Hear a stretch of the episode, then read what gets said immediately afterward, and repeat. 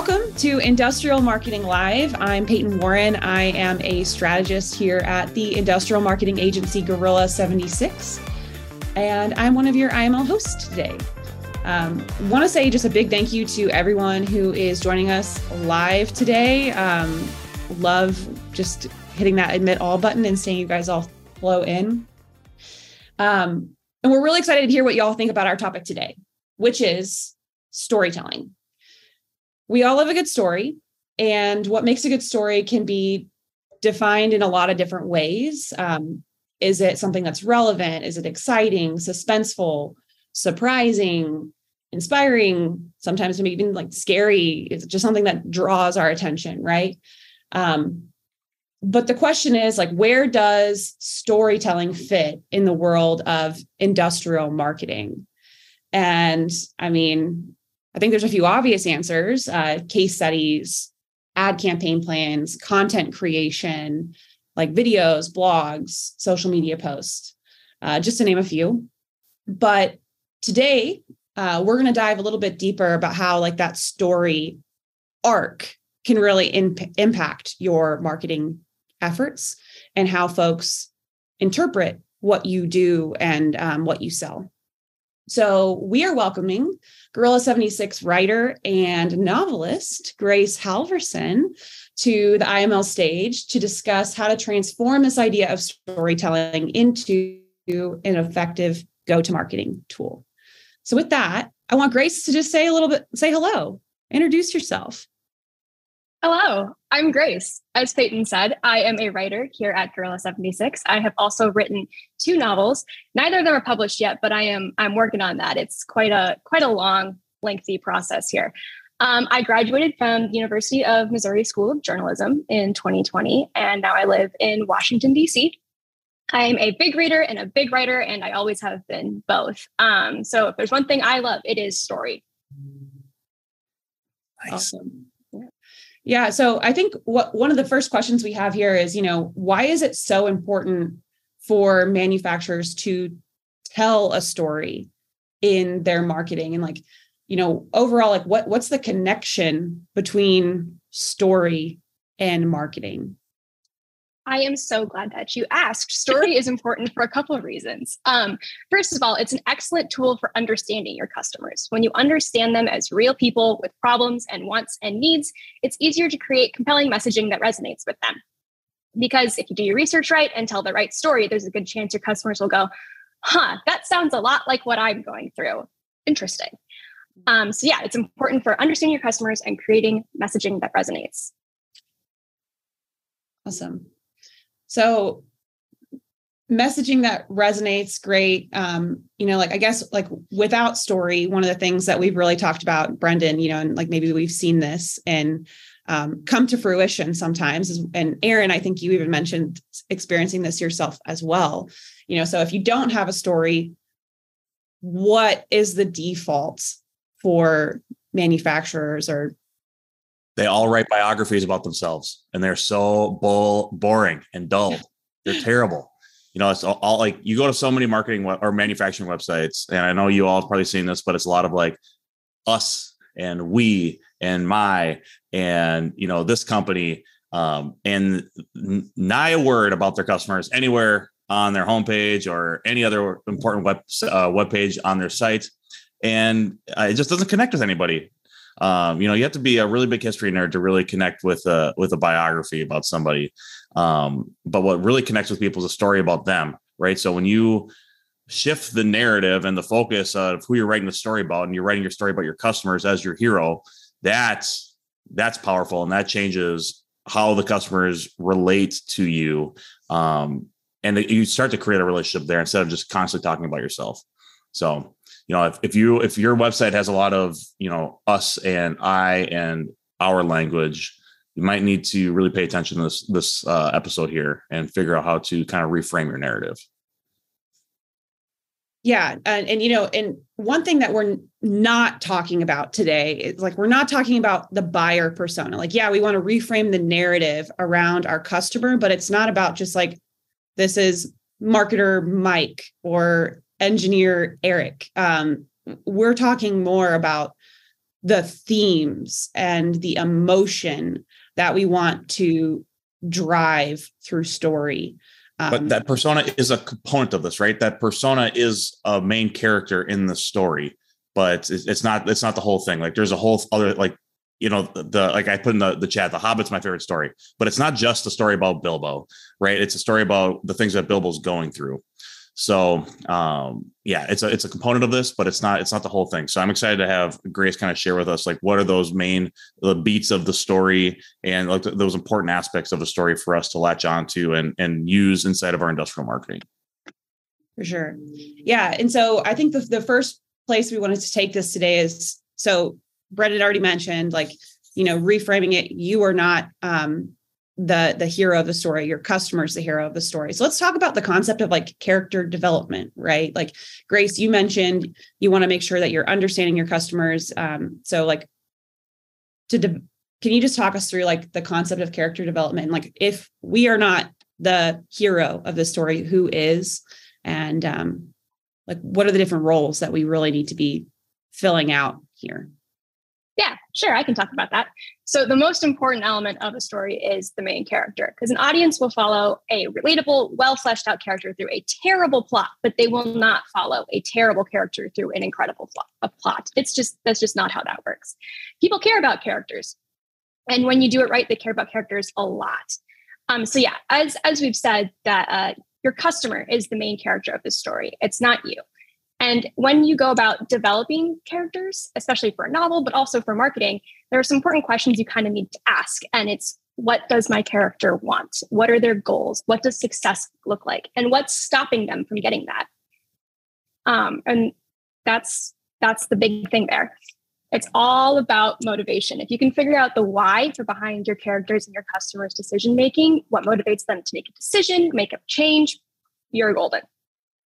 When I'm writing a brand narrative for uh, for one of my clients, I tend to cross, run across a few kind of similar whys. Um, a lot of people, the big feelings that motivate them to make a change with what they're doing is, is frustration. Something's not working. It's really, really annoying, and they can't figure out how to make it better. And so it just eats away at them until they make a change. Or similarly, pride. A lot of our customers, our, our clients' customers, are really proud of the work they do. And if it goes wrong and something's not working and it stops them from doing their job well, that's that really doesn't sit well with them. So if you can find the big feelings for why your customers think the way they do and you can speak to those, you're on the right track. Okay, so your customer is the hero. Luke Skywalker, if you will. I was not going to get through this without talking about Star Wars. So where, where does that leave you? You are the guide, guiding them to success, which is your product or your service. You are Obi-Wan Kenobi. You are Yoda. You have the answers. So kind of along that vein, you go, hey, Luke Skywalker, I heard you're really frustrated that you can't use the Force. Well, happen to use the Force, I do. Train people like you, I do. Here's how I can help you achieve your goals. So that's that's what it kind of looks like in a brand narrative too. When you're telling your customer's story, that's that's the positioning. That's how you should put yourself into the story. So when your customer or your hero is doing research online, or they're scrolling through LinkedIn and they find you and your ads and your website, they go, huh, okay, yeah, you can solve my problems. That sounds great. So we have a hero and you have a guide, but we're missing one big thing, and that would be the villain. Yeah, the big yes, bad evil guy. The villain. Exactly. Every good story has an antagonist. Foiling the protagonist's plan at every move. Um, and that's true in marketing, but your antagonist hopefully will not be a person in, in marketing. Um, your antagonists are those big pain points that your customers are facing. Like, for example, something like high scrap rate, or a lack of internal expertise, or a risk of a dangerous equipment failure, any other number of problems that your customers might have. That is what you are fighting against. I'll say, so just put a little pin in here. Um, one thing that we've been having success with one client that I've, I've been working with is um, uh, a hidden supply chain issue. A lot of their customers don't understand, like, there's a really big supply chain issue out there for some specific components. And, you know, they start reaching out for quotes, and it, they like eyes wide open, because they're like, holy crap, I didn't know it was, you know, a year out to get a little fan because of the chip issue that we're having. Um, and so, yeah, they like a lot of the story that we're telling this year is all about, you know, trying to overcome this, this hidden supply chain problem that's out there. Um, and we got that insight because we talked to the customers and we asked them, what are your pain points and what are the things that you're dealing with? And we had some proprietary data from internal software uh, that we were able to extrapolate and, and kind of build out the story from. Yeah. So I think, yeah, for our purposes, Grace, it does sound like, you know, it's more of like a force, uh, like a bad, a bad thing that's happening out there instead of like a single person, but it's still like that, you know, ominous dark cloud over the story. For sure. Could not agree more with that. All right. So Grace, so we have the main character, we have the hero, mm-hmm. we have the guide or the mentor, and then we have big, bad, evil guy, dark, ominous cloud thing. So what else? Like, so, but that's not a story, right? So what else do we need? Great question, Brendan. So you have your characters. What now? So what are the good plot elements of a story that you need to include? There's a reason that I mentioned Star Wars earlier, and it's because A New Hope follows one of the oldest, most classic storytelling formats around, the hero's journey. So you have your hero who's living their everyday life, something's missing, and they receive a call to action and meet a mentor who helps them along the way. They fight the big bad and they return home different than before. Um, so yeah, that that is a story that that's that's the format we use with almost all of our brand narratives. Um, and crucially, to make that work, you need conflict. This is your customer and their problems. If your customer doesn't want a high scrap rate and your problem is a high scrap rate, congrats, you've got conflict. Uh, but you just need to remember to consin- consider how this conflict makes your customer feel and how that impacts them on a daily basis. So that's that's key there, because it's got to be a big enough conflict that like, something has to change. Something's got to give here. Yeah. And so I think so, you made an important point there, Grace. I think you have to define what the stakes of this thing are, right? If you don't overcome the scrap rate, what bad thing is going to happen to you, right? Like there has to be some like really intense stakes here, right? Like if if Luke doesn't destroy the Death Star, uh, the entire galaxy falls into the hands of the Empire. Um, you know, like that's some big stakes. Um, and, you know, it might be like personal stakes too. Like, you know, if you don't do this, you might lose your job. Or if you don't do this, like you won't reach your revenue goals for this year, or, you know, you might lose these important customers, right? So like, what are the stakes of, of the conflict? Exactly. That's exactly what I was going to say next. We need drama, we need consequences, and we need stakes. What happens if your hero fails? There could be fines. Their job could be on the line. Somebody could actually get hurt. Sometimes that, that happens when you use the wrong wrong supplier, the wrong product. There, there has to be like actual consequences to, to their actions here. And finally, the other important thing that we need to make sure we include is a resolution. You have successfully guided the customer to your solution. What happens next? How is life different for your customer? How is it easier? How is it better? Is it more efficient? In what tangible, specific ways has their job improved thanks to your product or your service? And that's your resolution. Yeah. And you, you just said this, like what tangible, specific ways has their life changed? And I think this is um, one of, um, uh, it's a trap that you can easily fall into when you're writing this story, is just to be very generalized, right? And maybe not get into these hyper-specific examples, but that is what makes this story arc that you're writing resonate.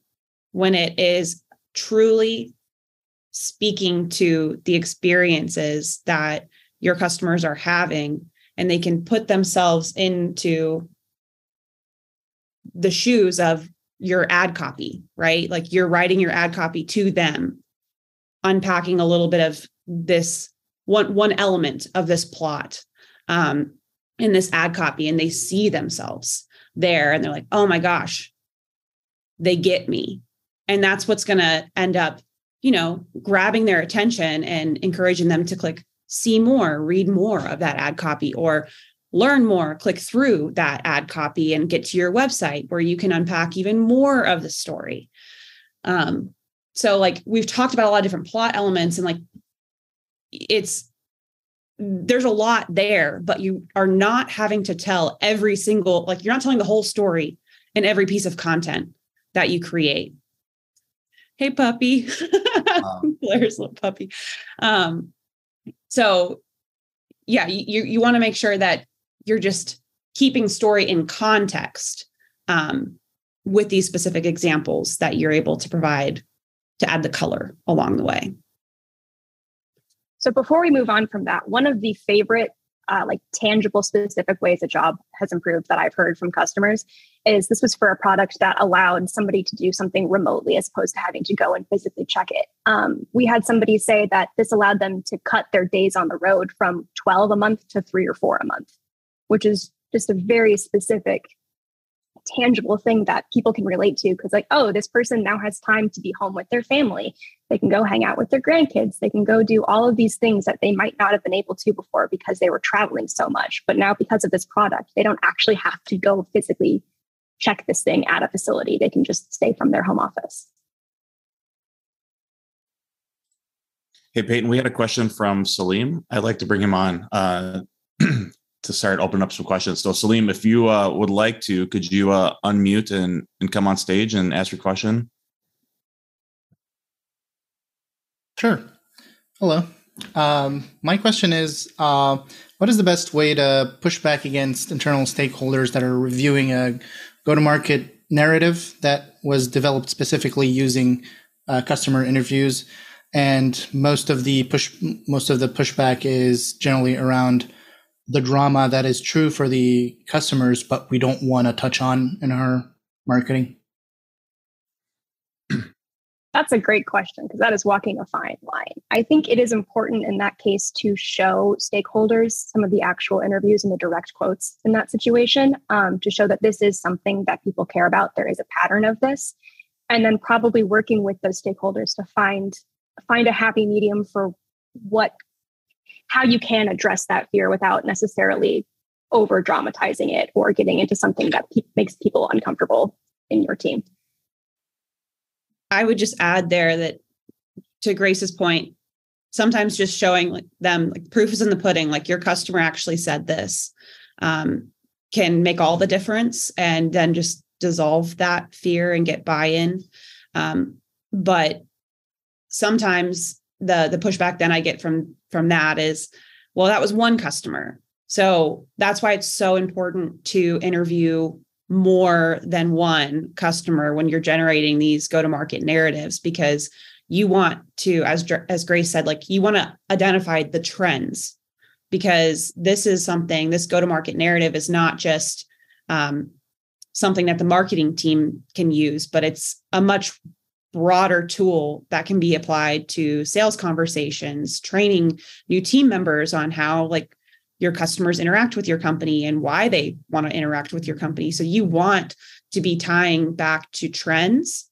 And then that's just going to, when you have multiple customers saying that this pain point or this conflict, this problem exists for them, you've got even more um, ammunition to like make your case for stakeholders too. But I can also see something where you're gonna you're still gonna get pushback, right? And I think, you know, once you like you try to make your case and you still keep getting pushback, you know, I think, you know, option B would be to still use the details from the interviews, but maybe make them less specific, right? To, you know, if, if there's like a, a sensitive process or relationship you're trying to protect, um, you know, maybe you can make that the stakes maybe a little more generic or a little less specific. Um, to kind of get at what you're trying to say without being as direct. Um, and that, you know, it, it's more just to appease leadership so that you can deploy a narrative. Um, you know, the worst case scenario is that you don't deploy any narrative and you just fall back on no story. But if you can at least get some story out there and start proving out that what you're talking about works. Um, and once you get some reps, you know, maybe then you can start, you know, adding in more specific details once you start deploying that story into your marketing. Um, so I, I think it's always like having some story is better than no story. And so whatever you have to do to like, you know, reduce the detail or the specificity just to get something out there, I think it's more important than not having it and like really fighting for, you know, I want to get this one point out there. And, and, uh, Zach made a really cool, um, point in the chat, Zach Nelson, um, you, you're just straight to the point. Don't overstate the stakes. Um, and I, I guess I was just uh, curious, you know, if you had any other color that you'd like to add, Zach, to to that conversation um, that we're having here. Uh, yeah, sure. No, I um, just I've seen it a lot in my career, just as a marketing manager um, and brand manager, is um, marketing messaging that overstates what the stakes are, because that often backfires. You know, if you try to say that the world depends on this message, you know, or that your business depends on this message, um, backfires because A, your stakeholders get uh, cold feet, but also, you know, uh, so so do the client, you know, yeah. um, you know, I and I I think part of the message um, that um, you know Grace is telling, and, and that that StoryBrand is about, and that storytelling and narrative is about, that is that goes hand in hand with um, uh, with risk management. That we're all kind of to some degree in the business of risk management, and so we need to just sort of understand um, our clients and our own bosses' tolerance for risk, you know, just as we do with, you know, investments or whatever. And if you just do a kind of just quick mental sliding scale of like, okay, they're, you know, able to tolerate, you know, fifty percent risk and, you know, tried and true or whatever, then you can kind of apply that to your narrative and how much risk you're able to take without getting into too much trouble. And I think, I don't remember whether it was, um, Brendan or who was mentioning about kind of softening the yeah. narrative um, in order to, I think that's what he, you know, what I'm getting at is what Brendan was getting at, you know, is you can kind of tone down, turn the volume up or down on yeah. the narrative based on that internal assessment of risk management. Yeah, that's, that's right on. Uh, I would like to add some, some more context on my experience. And I've been through uh, three companies that uh, they didn't make widgets. They're mostly solution providers and like engineering focused. And all three have uh, have had success, a long-term success, by telling themselves, we know better than the customer. Mm-hmm. And through through their product development uh, cycles. And a lot of the leaders uh, take that mindset and, and uh, use it all over the business. That's that's that's why I've I've sure. always had the no, we know better. We don't want to ask customers. No, you shouldn't talk to customers. The sales should talk to customers, et cetera. So like that's the background of of my personal struggles in the past with this one, this case specifically. Yeah, oh, that's I, that might be a different issue than Salim. Like if there's like a lot of philosophical pushback, that might not be something that uh, can be overcome, which is unfortunate. Um, and you know, I think. If they're having success being very blunt like that, maybe you don't got to change anything. But we've had we've seen a lot of really good marketing success implementing stories like this, um, and it's a shame if they uh, if they don't want to uh, to implement something like this. But you can't change everyone's mind, I guess. Awesome. Um, so I think we've talked about a lot of different things here, you know, um, but.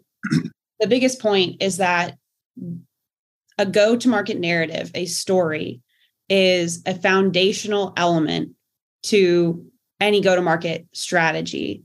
And it's something that you want to use as um, a North Star in a way when you are creating anything for your marketing company, any messaging or for your for your company, any marketing for your company. Um, so my next question is just kind of to unpack that a little bit more. Like, great, we have this go-to-market narrative. We have this story. We've dec- we decided on who the hero is, who the guide is, um, you know, what the stakes are, what problems they're having. We've identified all of these things. Great. Now what? Now what do I do with this information, and how do I apply it um, to actually take advantage of it in your marketing? So I, I'd like to hand that to to Grace uh, first, if if you would. Jump in there. Yeah, for sure. And I'm sure the content team uses it in slightly, slightly different ways than you guys do in the strategy department. So I'll talk um, how the content team at Gorilla uses these kind of brand narratives. So it's super helpful to have these because they show the entire buyer's journey from the buyer's perspective. So you can figure out what kind of gaps you have in your current content that apply to each specific stage in the journey, which is really helpful when you're trying to think, oh, do we have enough about like a problem and resolution, or like uh, how we actually fit into this? Or do we need more thought leadership about this specific part of this journey? So that's an option too. Um, we use it a lot in ad copy. Our lovely conversion writer, Alan, has said he lifts sections directly from it sometimes and puts it into ad copy because it's so, if you do it right, concisely talks about your customers' issues in a way that is should resonate with them. Um, we also get C T As from there, um, what you want the customer to do. You can find that in the in in the journey. It's that's where the mentor calls the hero to action, like, hey, this is this is what you can do. This could help you. And that is super helpful to use in paid social and emails and landing pages and so much more. Um, it was also these the brand narratives that we had for customers that I inherited or clients I inherited when I joined Gorilla last fall. Um, it was really helpful to be able to read through read through the narrative and get a good summary of what this client does and who they work with and how they help them. Super, super helpful. That's how I use it in, in content. I'd say it's pretty similar to how we would use it on the strategy side. Uh, you know, it kind of it guides, you know, the types of campaigns that we want to run. Like if there's a really compelling piece of the narrative, like maybe it makes sense for us to do something that's like a, you know, I, what do we call it? Um, old game, new game kind of thing, right? Like there, like there's a specific like change in the story there from like the old way to the new way. Um, you know, I like to run what I call like brand ads that are really like, here's the problem. Uh, here's the solution that the mentor provides, and then here's the resolution the main character can get. Um, and we, that's a, what a lot of my ad copy is in, you know, running to cold ads to our larger audience. Um, so, yeah, I open it up pretty frequently when I'm you know, brainstorming and coming up with campaigns and creating ad briefs uh, to hand off uh, to the creative team. Um, yeah, it's uh, it's always opened. Um so it's super valuable. And it's got, you know, the way that we write it, we put the insights right in there, right? We, we have quotes. Um, so just, yeah, it just really helps you like get into the mindset of the customer and like what messaging do you, we think is going to resonate with the customer based on the story that we're trying to tell. And Jonas had a question in the chat, um, you know, like how, how long and detailed should this narrative be? You know, like what's, what's your best practice, Grace? What, what do you suggest there? Generally, I mean, I'm going to say it should be as long as detailed as you need, but as the generally, novelist. Right. This, this story takes as long as the story takes. That's just, that's just how that works. Um, but generally, all of ours end up being around three-ish pages with formatting, about twelve hundred words. It probably shouldn't be too much longer than that, or else it's just going to be too much to digest. Um, you want it to be interesting and readable, but there's there's a fine line between, oh my God, this is way too much, and I feel like we're missing something here. So twelve hundred words-ish is roughly what I do, um, and details, the more details you can get in there, though, the better. Because like if you can like swap out your company name with another one and it still makes sense, then that's that's not detailed enough. But I think you like that is a place that you can end up with. We have very talented writers that can like build out a story from interviews. But Jonas, I think, you know, to get started, you know, as a marketer myself, I'm not a writer. You can just go in there and just start putting bullet points in and build this thing as you learn, right? So bullet point, who is the main character? You know, it's operations managers at machining companies. Boom, there you go. All right, who's the guide? My company with this solution. What is the the thing that we have? Well, we have this, you know, this whatever, you know, specific tool for the machinists. Um, who's big bad evil guy? You know, labor problems maybe. Um, and so like just start putting bullet points in there, and then you can keep fleshing it out as you learn more about your audience. As like keep like yeah, it's not just you write this thing and then you're done writing it. It's let's just you know incrementally build it. That's how I would recommend doing it um, for you all out there. Is just incrementally build these things as you learn about your customers, as you do interviews, uh, as you sit on sales calls. Uh, you know, as you're diving into the C R M, as you're in platform, looking at what messaging resonates. Just keep updating this thing as you as you learn. So don't feel like you have to go out and just like stare at a blank screen and write a twelve hundred word document with with nothing. Just, you know, maybe write a four hundred word document or, you know, like a four paragraph thing and just get something out there so you can keep editing from there. And yes, there this, are, this should be a living, breathing document that changes as you learn more about your customers and as your product offerings change slightly. Yeah. With every customer interview, I think it's worth revisiting it. Um, but yeah, just to Brendan's point about the bullets, like, I think it's really simple. Like the hero's journey is, um, we, we were talking about this in the prep call. We're like, there's a lot of different ways to tell a story. Why is it the hero's journey that we all like latch onto? And it's because it's so simple, right? Um, it's something that it's easy to follow. Um, and you don't want to introduce like complexity. Like we were talking about, well, there's three act Shakespeare plays. Like we don't need to do that in our, um, you know, manufacturing marketing. The hero's journey is like good enough um, to do that. So just looking at each element of the plot, putting a heading of like that journey. And then like Brendan said, just jot down the notes that you have. Um, note like this customer has shared this problem. Uh, and then, you know, maybe down the road, it becomes more of a narrative um, paragraph sort of situation, but bullets will get you there just as well. Moby, how about you hop in here and ask your question? I think that's super relevant to what we're talking about right now. Yeah, I'm going to base that of uh, Mary Kay's comment, and I'm going to ask her to jump on too. But if you're a one person or a very small marketing team, how do you start that process of building a narrative? Yeah. So selfishly, like um, I interviewed the company I was entering just as much as they were interviewing me. So I made sure that they were open to doing a narrative workshop because they, I knew they didn't have one. They didn't have like a go-to-market strategy. They didn't have a go-to-market narrative. So I was like, guys, I'm going to make you sit in a room for ninety minutes and we're going to hash this out. And if I don't like it, then we're going to sit in the room for another ninety minutes until we get it right. And you guys are happy that this is something you can own in your sales narrative, in how you're prioritizing product updates, because we're, we're a SaaS company. We sell a SaaS product. So it's like everything, everything comes from the narrative, including everything I do in marketing. So leadership buy-in is number one key to making sure that you're building a narrative that will work. Yeah. Yeah. I think that's a great point. Like you might be a one-person marketing team, but hopefully you're not a one-person company, right? Like there's other people in your company that have been interacting with customers for a long time.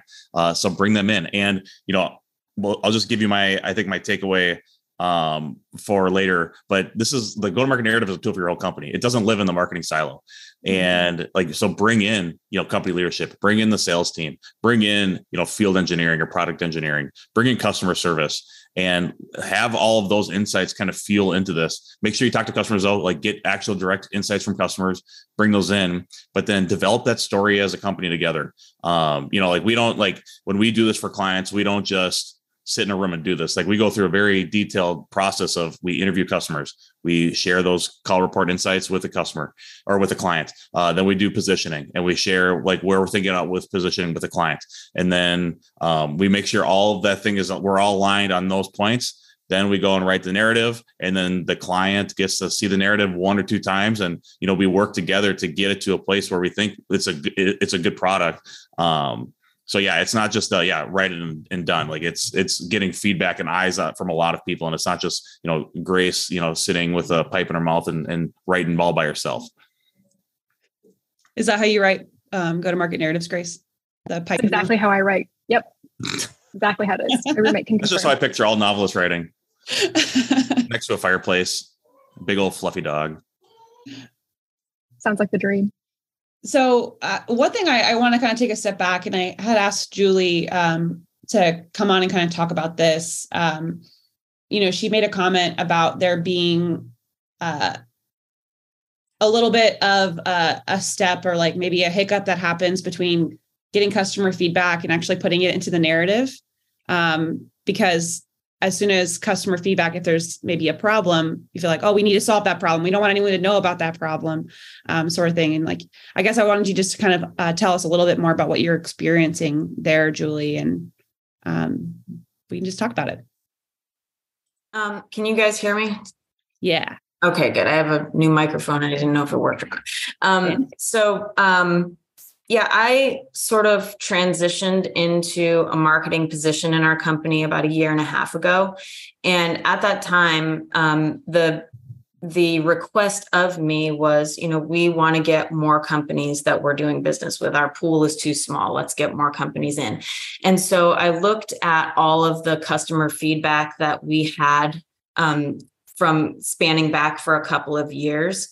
And when we sat down and looked over that information, what I brought back to our leadership was, not to throw anybody under the bus here, but um, was we can't handle any more customers.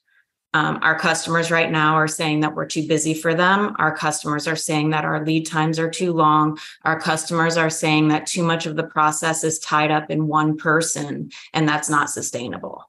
And so we've spent the last year, roughly, um, really I, um, addressing that. And um, I conducted interviews with every employee of the, in the company, asking them where they see bottlenecks in their process and what are we doing that they think is inefficient and how can we improve that? And I, you know, kind of brought all of that information together, distilled it down to some recommendations, got some systems in place. We didn't even have a C R M. So we've got, you know, now we've got our C R M in place. We've got ClickUp in place. We have systems and processes that we're still working out, but we are leaps and bounds ahead of where we were a year ago. And now our customer feedback that we just reviewed in the last few days was glowing. And I think that without making those changes, we would have a very different message to bring to potential customers right now. Well, it's like the, the, the like we were saying, the go-to-market narrative um, is more than just a marketing tool, just like your customer Um, interviews are more than just a marketing tool. Like, yes, they're giving you insights that you can use to help tell the story of how your product or your service has impacted their life positively and gotten them to a better into a better situation. But also, like, when you're interviewing customers and you're asking for honest feedback, you know, we should be grateful when they give us honest feedback, even if it's not always super positive, right? Um, so I think it's really great that you as a company were able to kind of, and I think this is like just the advantage of being in in-house um, that, you know, as the agency, we don't necessarily have, like, but you were able to say, all right, I got this feedback. Truly, what are my priorities? Um, and where do I need to focus the next, you know, six to twelve months to improve the situation and the way that customers are experiencing the company? Um, because uh, just like we, labor is a hot button issue in the manufacturing space. It's like, customer retention is so important, especially as a lot of manufacturing companies are, and like um, are, are modernizing into like, you know, subscription-based models in different ways, or ways that like kind of taking some of what's happening in the in the SaaS world. Um, and if you are expecting like recurring revenue or repeat customers or like a larger lifetime value of that customer, but you're not Um, giving them the best experience and like encouraging them to maybe come back, then um, you're undermining yourself, right? Um, so I think it's just really cool that you took that feedback, zoomed out, had the simmer time, and said, "All right, now what do I do with this information? Um, and how do I, how do I move forward from here to get into a better situation so that I can really tell the story I'm I want to tell." So much there. Awesome. Um, I think we had, um,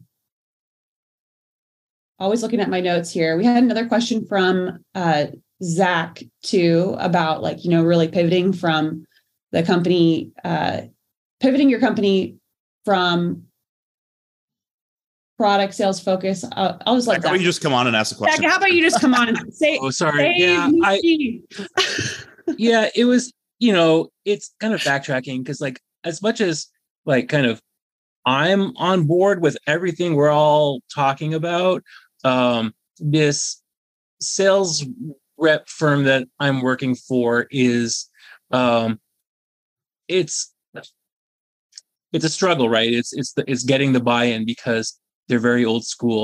On the one hand, they they hired me to implement a marketing program where there was none before. Um, and they hired me to be sort of that outsider and that creative brain and, and to have sort of that novel perspective. But on the other hand, they're also really resistant to it. And um, when I suggest, you know, anything about branding or anything about a um, content marketing, you know, like I, I talked about pillar pages the other day and like, they shut that down so fast. Are they giving you, Zach, are they giving you any reasons why? Um, well, I don't want, I mean, I really, I, I don't want to um, speak ill of my, sure. my employer, um, but it's, um, you know, so I think the reasons largely have to do with just a, um, you know, they're coming from an, an old school um, yeah. sales background. It's yeah. just that, that they've been all sales all the time. And sales is what they do. They've not been supported really by marketing. They have a website that sort of is has been redesigned to just barely serve as sort of like a proof of life kind of thing. And, um, you know, so here I am coming along trying to like, okay, first a, a logo refresh and brand refresh, then implementing some new collateral. Now I'm working on email campaigns is sort of the next phase. And I'm starting looking ahead to July, where I'm going to be doing some branding exercises with the team. Yeah. And that's where uh, I'm a little nervous about yeah. what we're going to uncover, because I think I'm going to hit some resistance, because while they'll happily do the exercises, when it comes to implementing the outcomes of those exercises, uh, I'm going to get a lot of resistance. Yeah. And so I have to kind of step gingerly. So I just want to see what people, if people have had any kind of similar experiences, because it's a very delicate, you know, uh, diplomatic walk of mm-hmm. getting that buy-in uh, to start to implement some of this stuff. And, you know, as diplomatic as I like to fancy myself sometimes, uh, I, you know, I'm one person and I get frustrated like anyone else. And, and so I, I just want to see what people have done and, and getting that, some of that buy-in and, and implementing these things kind of like in baby steps so that yeah. the frog doesn't know it's being boiled kind of. Yeah. So I'll just say from my experience in in-house, I brute forced a lot of this and I just did it. um, this, no, it's not diplomatic. I don't know how effective it'd be for you. Uh, it did kind of work for me. Uh, you know, like we did the foundational work and then that allowed me to have like a place to like build brochures and campaigns from. So, you know, maybe it's just something like, you know, like you said, Zach, maybe it's like starting small with a go, like it, you're, you're like saying a brand, like, so just maybe walk through this narrative with them and then show them like how they can take what you're building here and build that into their sales decks or into their sales emails. Right. Uh, and like, show them like, I can give you that, you know, and I can give you the work so that it makes your work a easier because you have the language. And now all the sales reps are speaking the same thing, right? Like, so I, like I said earlier, like, I don't think this is just for you to, you know, do your marketing collateral with. Like, this could be something that can fuel and make the lives of the sales reps easier, right? So instead of them like, oh, I have to make, come up with all these sales emails and, you know, whatever the sales decks or whatever they do, like maybe you can help them create some of that stuff by starting with a foundational piece like this. Um, and then, you know, and then really lean in like, hey, I want to do this branding exercise. I really need your expertise, right? You spend a lot of time with the customers. I need you in here to help me craft what you think this, you know, narrative for our company is. Um, and I can't do it myself because I don't have the expertise that you have, right? So like really like talk them up, make them feel good, get them in a room, make, you know, make the agenda really easy. It just gets something on the paper and then show them how you can help them create the sales tools that they'll use with this narrative. I think that's probably like the the best way I can see in my mind, unless there's other ideas out there. I agree with you, Brendan. I mean, I think just getting almost like uh, kind of tapping into the ego of it all and just uh, letting them know like you really want their input and that you can't do this without them. And like, yeah, you could strong arm it, but it'd be so much better if everyone was part of the conversation and contributed to it. Um, and then, you know, they have some sort of pride in what you guys have created together, and maybe they're more likely to use it, because really at the end of the day, the reason why we want to have this go-to-market narrative as our North Star is that so everybody is moving in the same direction. Yes. And that no matter where they're engaging with your company, they're getting the same message every time. And it's all coming back to this holistic journey. Um, you know, if someone is going to, um, what you're, hap- what, what's happening is, you know, you're, you're helping this potential buyer move down the story of a plot and therefore move down the funnel and, you know, help them advance in their buyer's journey. So, um, yeah, I think, um, I, I know we're, we're rounding out here, um, it's uh, ten forty-five Central Time. Um, Claire mentioned that she'd like to see someone else's go-to-market narratives. Um, we do have a Slack channel, um, and I would be more than glad to um, share some information there. If you are not part of the Industrial Marketing Live Slack channel and you want to like keep this conversation going, um, that's what it's there for. So um, we'd love to have you guys join. Just let us know in the chat here or D M any gorilla and we'll get you added. Um, but to kind of round out the conversation today, um, you know, I, I, I'd like to just get Grace, Aaron, um, you know, Brendan, like your final thoughts on um, the conversation. What's one takeaway that you want folks to leave this Zoom room with today? I can kick us off with that. So as long as you are basing it in fact, there is no wrong way to do this. You can include dialogue. You can include paraphrases. You can do bullets. You can do paragraphs. When you're actually physically writing it, as long as there is something on the page, there is not a wrong way to approach this. It's better than nothing. Just get it started. Yeah. Um, Aaron, you have some thoughts? You've been listening this whole time. I've been so quiet this whole time. I feel like Brendan and Grace and you two, you just like, you had it. Um, but we talked about this on the podcast um, a little bit, The Manufacturing Marketer. And I think the biggest thing I would say is make sure that this is rooted in reality. You can't just make up a story. You can't just exaggerate the stakes. Make sure it's rooted in your customer interviews and it resonates because of that. Yeah. And then mine, I already said it, but you know, this is a tool for the whole company. It's not a marketing thing. Let your foundational marketing work break out of the marketing silo and get into the C-suite, get into engineering, into sales, into customer service, uh, even, even with your, maybe your field techs and like, and, or even like just, you know, people that are on your floor, like have them understand what your company brand is. I, I think it helps to start building some of that culture. Um, you know, like what we talked about with John Franco on last I M L, like having people understand what the vision of the company is, where they stand, what the brand is. I think all that stuff really helps people like just feel rooted in, in a company that they're working for. So yeah, let get, so first, like don't build it in, in the marketing silo, build it with other team members. And then make sure it gets distributed to the rest of the company. And then if you have any partners, like I know a lot of you have distributors that you work with. Uh, this one might be a, a good, I, I don't know, Jared, would would this be something that'd be useful for you from a manufacturer if you understood what their brand was? Tell me. Yes, it would. All right, cool. Yeah, yeah, it would. And that's something I struggle with as a distributor is trying to come up with my own messaging when I'm also pushing other people's messaging. Yeah. So like it make your distributor's job easier so they want to sell your stuff and make you more money. So share share the brand with them, you know, share it with your event, like share it with people. Like it's, it doesn't have to be this secret little little thing that you hold on to. No, share this thing out with people and use it to frame everything else that you're doing with content and campaign. So, yeah, my, my biggest takeaway today is that once you have this, read it often, like revisit it um, every before I create a, a campaign plan.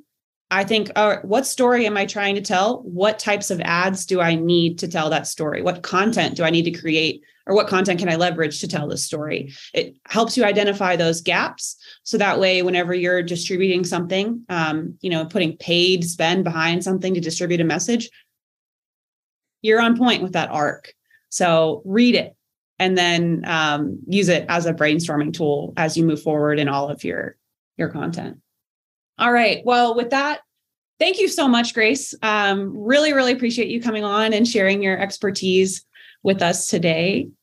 So fun. Thank you so much for having me. This was so fun. Was I've great. Never been a guest here before. It was a lot of fun. Yeah, I know. We, we're trying really hard to, to open up um, Gorilla to everyone. We have so many smart people and um, a lot of them work behind the scenes. And so it's just, um, it's cool to be able to pull in um, folks like give you guys some, some access to her brain. Um, so yeah, if you guys want to join us in Slack, we would love to have you there. I know I've already seen some um, folks asking for invitations. We'll get those out to you guys today. Um, and then uh, the manufacturing marketer, Brendan, what's yeah, coming up? So Aaron, uh, Aaron already did a little plug. Uh, me and Aaron just recorded an episode on all the foundational marketing work. So it's kind of a quick primer on customer interviews, positioning, go-to-market narrative, and content plans, like the, the steps that Gorilla goes through for clients to get things up and running for content and campaigns. So that should be coming out like Friday or maybe Monday, uh, depending on uh, when I get that thing edited. So be on the lookout for that in your podcast feed. All right. And then our next Industrial Marketing Live, we're super excited. It's going to be uh, after the holiday week, so July thirteenth. And we're bringing one of our very favorite industrial marketers back. It's going to be um, true to all of our Star Wars themes today, the return of Mary Keogh to the stage. Better than that one. Yeah. And all um, the sequels. So Yeah, Mary's going to come on. She's been in a head of marketing role now for a solid uh, ninety days, a quarter, right, Mary? Yeah. So we'll have you come on and we'll talk about, you know, what that's been like, and especially, you know, stepping into a company, kind of like what Zach was talking about, who has never really had anyone um, leading up that effort before. So how she's made it work and where we're going from here. So hmm. really excited about it. And uh, we will see you then, or we'll see you in Slack. So thanks so much for coming, everyone. Have a good rest of your week. Thanks, everyone. This was a lot of fun today. Grace, this was so, so much fun. So much fun. Thank you, Grace. Bye.